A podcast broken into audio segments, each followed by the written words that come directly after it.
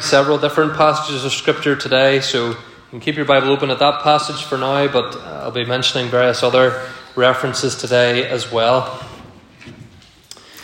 In 1807, the British Parliament finally passed into law a bill that had been fought over for decades. It was called the Slave Trade Act, championed, among others, by an evangelical Christian named William Wilberforce.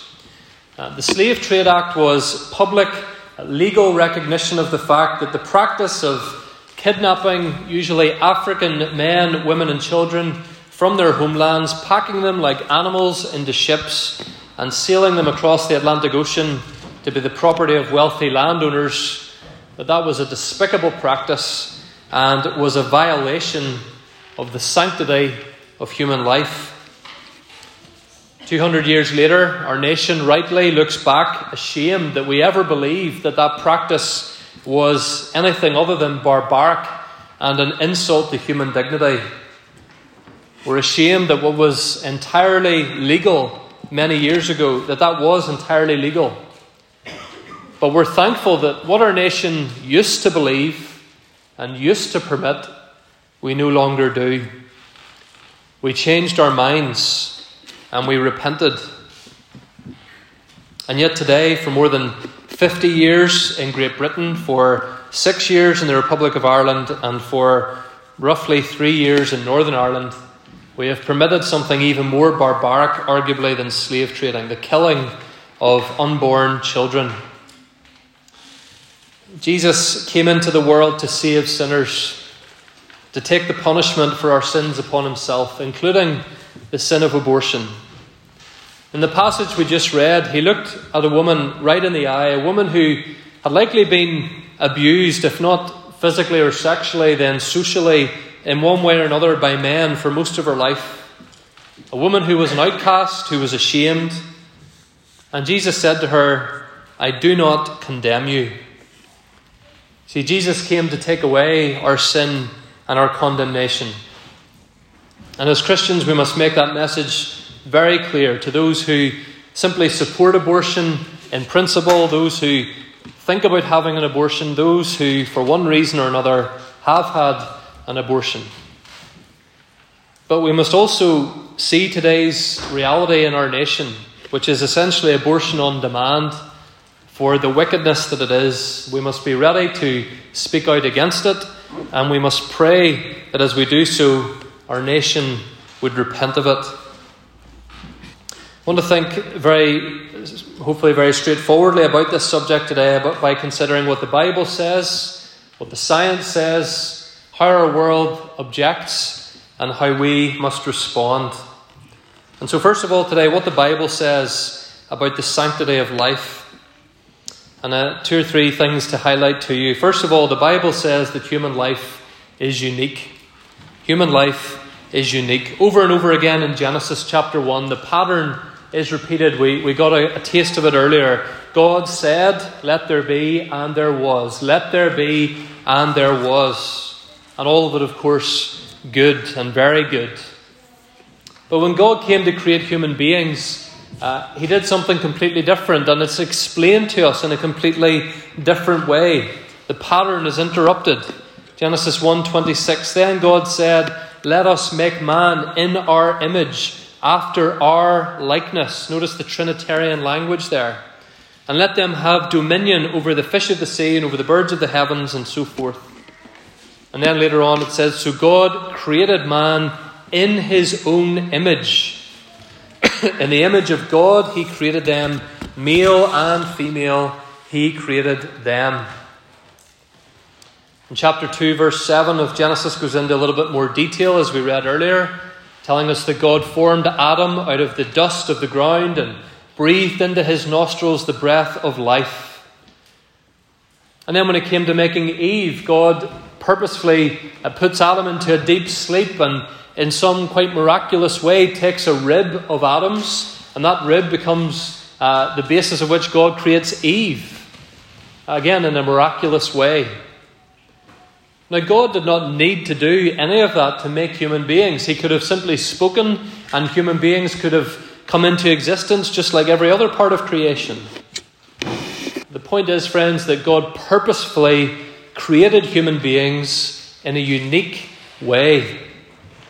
In a way that tells us that we are not like the rest of creation. We're different. We are distinct. We have greater worth and value. We are image bearers of God. Now, to be sure, we are to cherish every part of creation, what we call the natural world, as well as, uh, as, well as animal and, and plant life and so on. We're to respect it and to cherish it. But human life is more special and more valuable. It is unique because we are made in the image of God. Uh, and there's a huge amount we could say about what that means to be made in the image of God. And you can perhaps go back and listen again to other sermons on that. I preached on that uh, myself a year and a half ago. There are many other uh, preachers who have preached on the subject as well of, of what it actually means that we are made in God's image. It, it entails many things. Uh, human beings feel things and think about things and perceive things that animals simply don't. Uh, animals, for example, don't feel shame for the things that they shouldn't do. When two male lions are rivaling each other for territory, they fight each other. They might even uh, fight to the death. And no one is particularly bothered about it because that's nature. They are animals, they're not people. Two humans fight and one of them kills the other. The police get called, the murder investigation starts because human life is sacred, it is unique, it is not to be simply taken away. And so there's much, much more we could say about what it means to be in the image of God, and I'll, I'll refer to it and hint at it throughout the sermon. But the very first two chapters of our Bible, friends, as well as the whole of Scripture, make very clear that Darwinian evolution is a lie. We are not mere beasts. We're not slightly better, smarter apes than the other apes that still exist. We are uniquely created, male and female, image bearers of God. So the Bible says that human life is unique. Secondly, the Bible says that human life begins at conception. Human life begins at conception. Uh, we sang the words of Psalm 139 earlier. Listen to them again. Now, of course, this is poetic language, it's putting across literal truth in a poetic way. But Psalm 139, verse 13 You formed my inward parts, you knitted me together in my mother's womb. I praise you, for I am fearfully and wonderfully made. Verse 15 My frame was not hidden from you when I was being made in secret, intricately woven in the depths of the earth. Your eyes saw my unformed substance. And that word substance there, uh, it's the only time it's used in the whole of the Old Testament. Uh, see, this is God's word, friends, speaking, uh, it's way ahead of science and, and all the rest, and, and telling us that that's how our lives begin. We are this, uh, we are this substance, we are this intricate weaving together of, of cells, but nonetheless of those cells making up a, a, an identity, a, a life, a human being. In your book, he says, were written every one of them the days that were formed for me when as yet there was none of them. Just let those words tumble around your mind and heart. You, God, formed my inward parts. You made me. He says God had already laid out all the days of his life before he was even born. We know what has to happen physically, biologically, for life to grow in the womb. But the Bible is here saying that as well as the physical and biological, friends, there is a spiritual dimension to it. God places life there. Psalm 51, verse 5 tells us additionally the psalmist says, In sin did my mother conceive me. That's a comment from the psalmist on himself, of course, not his mother, although his mother being a, a sinner as well. But he, what he's saying is to be a sinner is to be a human. To be human is to be a sinner. But he says at the moment of conception, he had a human soul. A flawed soul, but a soul nonetheless from conception. And that soul again proves, friends, that we are made in the image of God. Animals do not have souls. And so human life begins at conception and it begins miraculously. Every single human life, the work of God in the secret place. And then the third thing the Bible tells us is that the Bible does not treat born and unborn human life differently. The Bible does not treat born and unborn human life differently. They're not of different values, they're not in different levels of importance. And we'll see later that this is now the real issue in the abortion debate. Those who argue in favour of abortion cannot argue that it's not a human life uh, based on the science. What they actually argue now is it's not valuable human life. It's not fully developed or it's not uh, fully functional, and so therefore it's of lesser value than other forms of human life. Friends, the Bible does not make that distinction. In Luke chapter 1, verse 39 and following, we have the story of Mary traveling to visit her cousin Elizabeth. Mary has just found out that she will be the mother of the Lord Jesus. Elizabeth is already six months pregnant with John the Baptizer. And in Luke chapter 1, verse 41, we read When Elizabeth heard the greeting of Mary, the baby leaped in her womb. And Elizabeth was filled with the Holy Spirit. She says to Mary in verse 43, Why is this granted to me? that the mother of my Lord should come to me. For behold, when the sound of your greeting came to my ears, the baby in my womb leaped for joy. The baby leaped for joy. Now, setting aside the fact that Elizabeth, speaking through the Holy Spirit, says that her baby leaped for joy, which is a human action, a human emotion. The word used to describe John the Baptizer when he is still in his mother's womb it's translated in our Bibles there uh, in, uh, in verse 43 of Luke chapter 1. It's translated as baby, that particular Greek word. Well, that particular Greek word is also used in Luke chapter 18, verse 43, when Jesus says, Let the little children come to me. Little babies, perhaps, little children, the age of some of the boys and girls here in church this morning. And that word, friends, is the same word that is used to describe unborn baby John in his mother's womb. See, they're all children, they're all image bearers of God. From the moment of conception, a unique human life is there, which, like all human life, is precious, specially designed by God. And so, boys and girls in church this morning, you have been specially designed by God. Your life is precious to Him and precious to your mum and dad and precious to all of us in church this morning. God knew about you before you were even born. God has ordained the days of your lives, boys and girls. He, he, knew, he, knew, he knew the first day of your life, even before you were born, and He knows the last day of your life.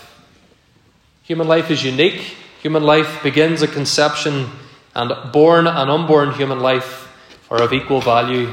That's what the Bible says. Secondly, I want to consider very briefly what the science proves. What the science proves. And quite simply, friends, the science backs up the Bible.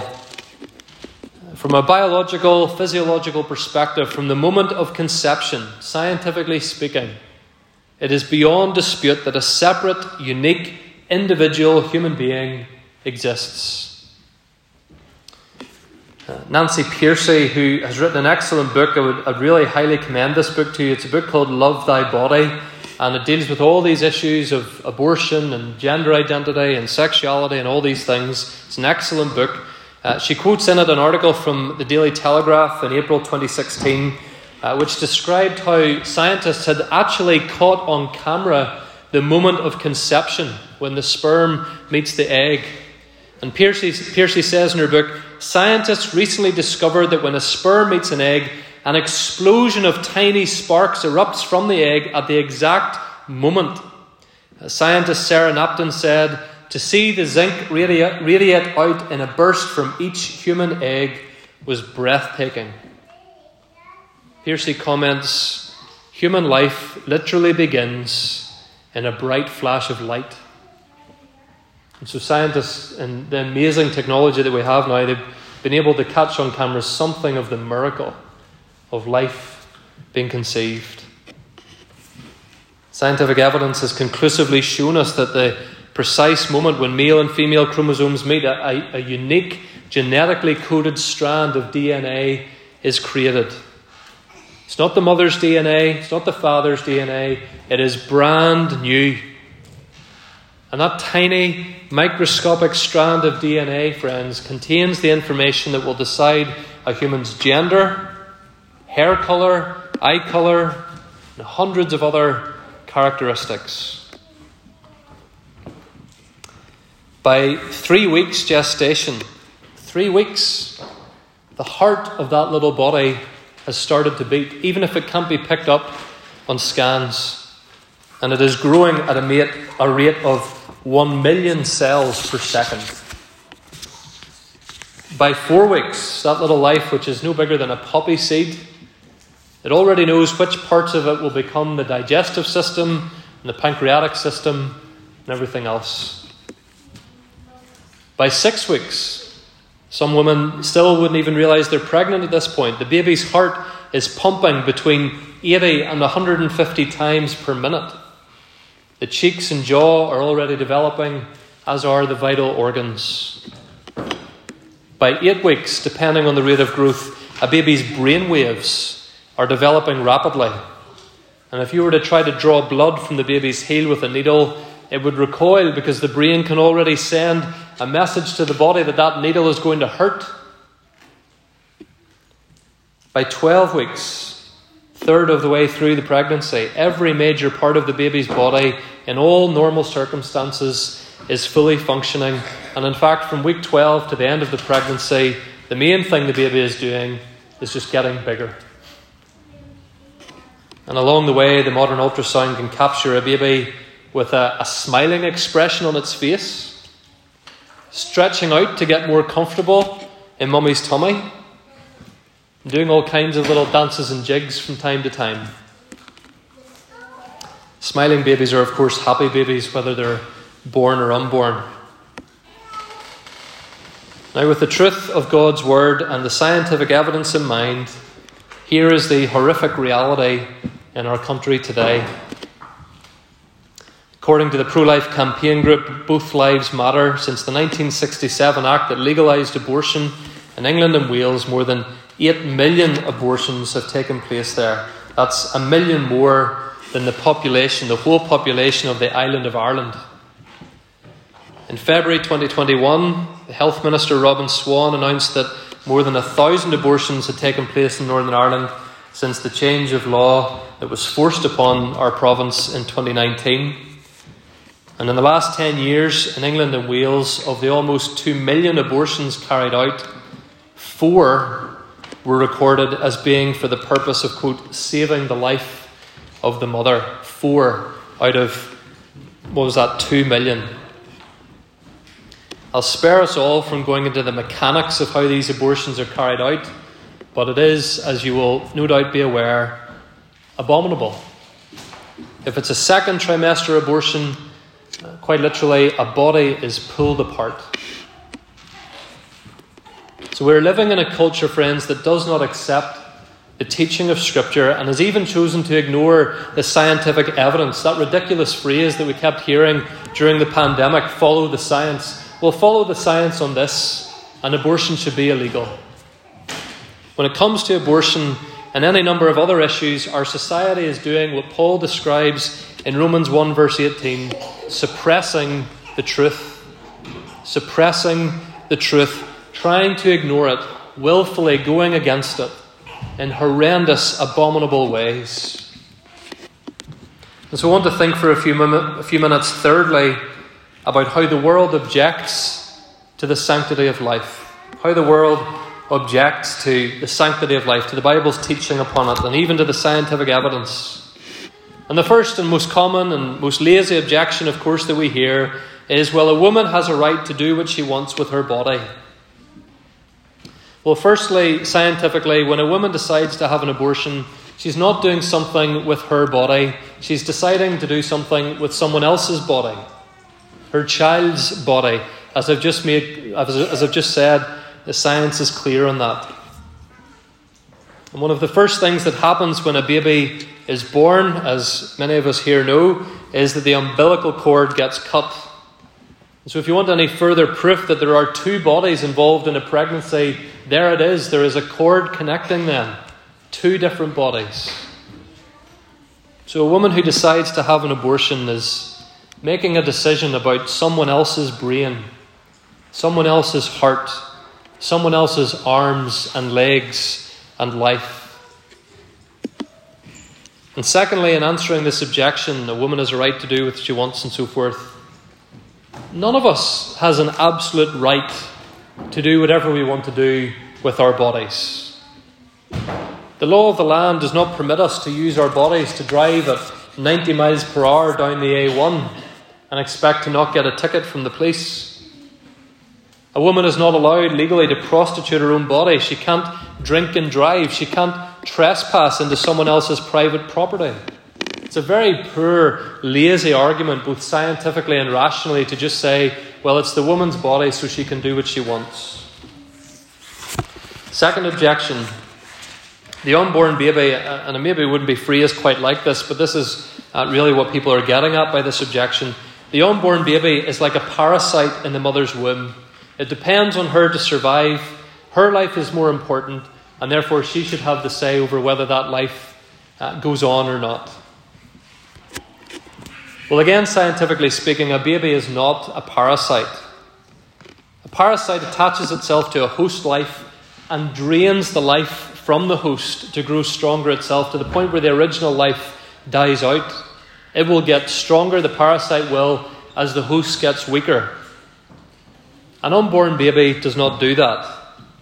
Now, an unborn baby will at times exhaust his or her mother, make her feel sick, sore, and tired, as some of you well know, but it is not killing her. In fact, in certain situations, a baby, uh, and I hope I'm getting my wording right in this, but a baby, I believe, is actually able to send stem cells via the placenta to the mother uh, when she, in, in particular circumstances. She has suffered organ failure or undergone transfusion. What the pro abortion supporters are really driving at here is that the mother has the right to do what she wants with an unborn baby because the child depends on her. In other words, since she gives life to that child, she has the right to take away that life. But a newborn baby depends on its mother as well. We have a four month old and a two and a half year old. I can tell you, based on the evidence so far, they wouldn't last long if we left them to it. What about people with disabilities? What about the elderly? When they become too dependent on healthier relatives, do those more able relatives have the right to decide whether it's really worth helping them any, mo- any longer? See, those are that's the, that's the thinking, that's the, that's the logic of Darwin's theories taken to their logical conclusion. As they were, by the way, in places like Nazi Germany and Stalin's Soviet Union. Third objection the unborn child is a human but not a person. You've heard this objection at various times. A human but not a person. See, the most honest pro abortion uh, loyalists, they, they won't even disagree with you now that life begins at the moment of conception. They can't do that because the science is so clear. So the most honest pro abortionists don't even claim that anymore. Instead, they will claim other things. Uh, they'll claim that though it's human life, it is potential human life. It's not fully rounded personal human life. Listen to what one British journalist, Antonia Senior, has said in recent years. Again, this was quoted in Pearcey's book. This journalist said, My daughter was formed at conception. Any other conclusion is a convenient lie that we on the pro choice side tell ourselves to make us feel better about the action of taking a life. But then she goes on, Yes, abortion is killing, but it's the lesser evil It's the lesser evil, according to this woman. It is taking human life. She doesn't shy away from that, but it's less evil than making a woman become a mother when she'd rather not, or making a woman rethink her career choices, or whatever the case may be. Here's what Mary Elizabeth Williams, a feminist and pro abortion writer, has said The fetus is indeed a life, a life worth sacrificing. A life worth sacrificing because the woman's life is more important. Never mind the fact that half of all abortions are little women. And what this has led to is a whole plethora of people debating about when a fetus, which is actually just an old Latin word that means baby, but they use it because it's less personal than baby. But people debate about when a baby uh, becomes a human person. That's the distinction that is being made now that you can be human and yet somehow not be a person. Who decides then when we become a person? What do you have to do? What do you have to have achieved or experienced? How old do you have to be? No one who's working from anything other than a biblical worldview can answer the question of when human personhood begins. We can answer the question. You're a person from the moment of conception because you're made in the image of God. Pearcey says human beings do not need to earn the right to be treated as creatures of great value. Our dignity is intrinsic, rooted in the fact that God made us, knows us, and loves us. You're a person because God decided that you would be created in the first place. And so, friends, as Christians, we're the ones who can answer those questions. And we're the ones who can put those questions to people who have not thought through the full implications of their abortion theology. And when we talk about abortion or when we find ourselves with opportunity to discuss this with people, we can use the words that our equality obsessed, tolerance obsessed culture loves, but we can use them properly. Words like all equal, valuable, dignity, human rights. We can use those words properly because we know the value of human life. One final objection that uh, you sometimes hear uh, against the sanctity of life. You haven't been through what the woman has gone through. Maybe she was, uh, maybe she was uh, physically abused, and that resulted in this pregnancy. Maybe this baby was conceived in horrible circumstances. And this is sometimes referred to as the hard cases. And of course, I certainly cannot imagine the trauma uh, and the suffering that a woman would have gone through in some of those situations that I've just mentioned. And we would certainly want to show every ounce of compassion and support and help that we possibly can to anyone in our path who has been through something as horrendous as that. But, friends, the reality is that when we begin to talk about these so called hard cases, we're talking about only 1 or 2% of all the abortions that are carried out in England and Wales, and probably elsewhere as well. But certainly for England and Wales, 2% of abortions happen in these circumstances. Of all those millions of abortions. So when Stephen Nolan or William Crawley or whoever it is gets to the but what about X scenarios? Well, we're talking about a tiny slither of the abortions that take place every year in the United Kingdom. And again, are those lives worth less than others because of the sins involved or the mistakes involved or the trauma involved in those lives coming about? Does an unborn baby have to pay the ultimate price for someone else's crime? What most of these objections really amount to is a refusal on the part of our culture to accept that marriage and sexual activity and children are all linked. That's God's design. God's word says that sexual intimacy is to be between one man and one woman in the context of marriage, and that one of its purposes, not its only purpose, but one of the purposes, is in most circumstances to produce children. And our society has rejected the fact that all of those things go together. And it has idolized sexual experience as though it can be a casual hobby that has nothing to do with marriage and children. And the result is the widespread family and community breakdown and ultimately death that we have in our culture today. But Jesus Christ came to defeat death. He came to provide a way for all of this sin, and it is sin that we've been talking about, but He came to provide a way for it to be forgiven and for sinners to be redeemed. And so, just in closing, as we've thought about what the Bible says, what the science says, how the world objects, I want to think fi- finally today about how we must respond in this whole matter of the sanctity of life today and the lack of respect being shown to it in our society, how we must respond. And, friends, we must respond with compassion but not compromise. Compassion, not compromise. We must respond to those who actually live out this choice of what to do with the life of a child.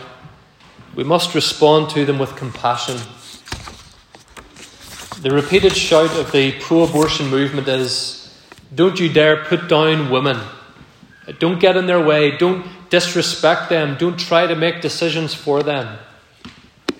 And while we would disagree with why people are saying that to justify abortion, we have to at least recognize that partly what causes them to say these things is the trampling down of the dignity of women in one way or another over many decades.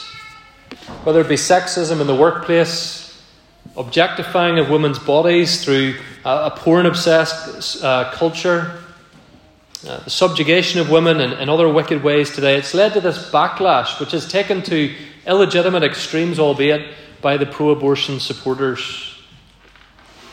And so, as Christians, friends, we need to do everything we can to show compassion and, res- and support and respect to women and girls of all ages, whether they are uh, caught up in these experiences or not. To be pro life is not just about being pro the life of the unborn child, it has to also mean being pro the life of perhaps a young mother who has found herself in the unexpected situation of becoming a mother and, and having a pregnancy.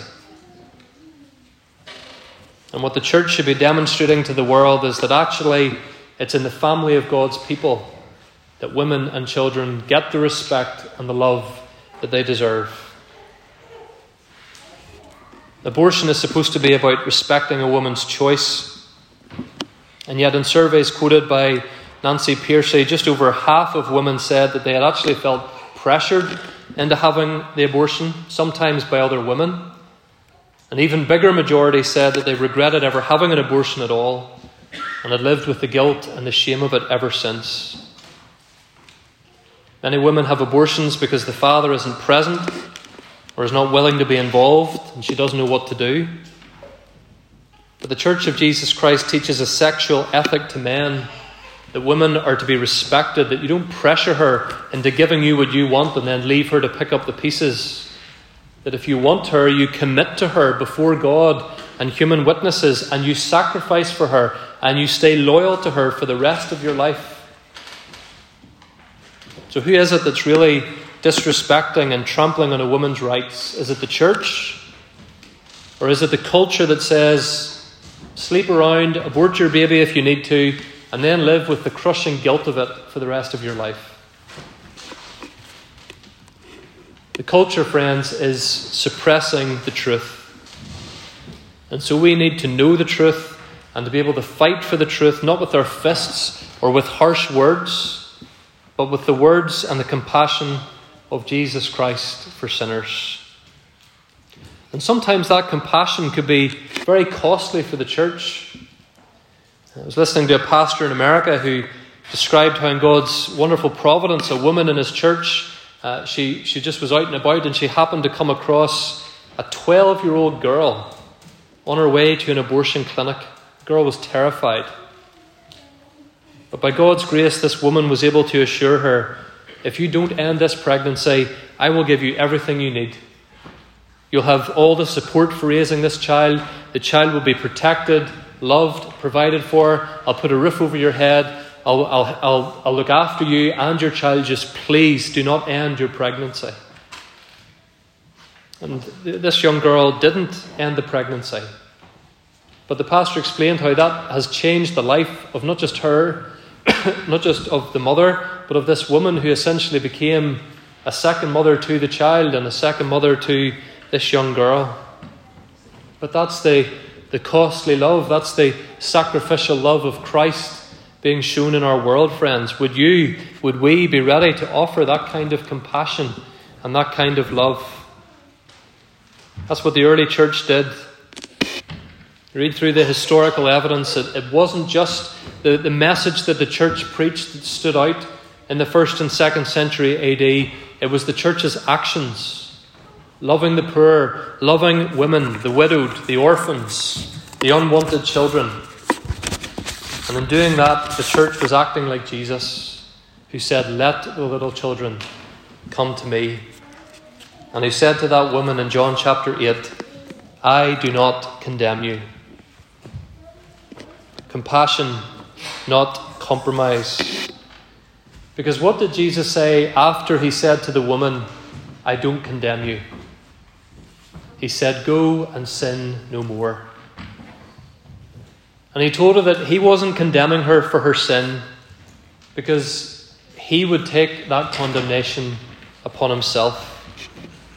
Romans chapter 8, verse 1. There is therefore now no condemnation for who? Those who are in Christ Jesus.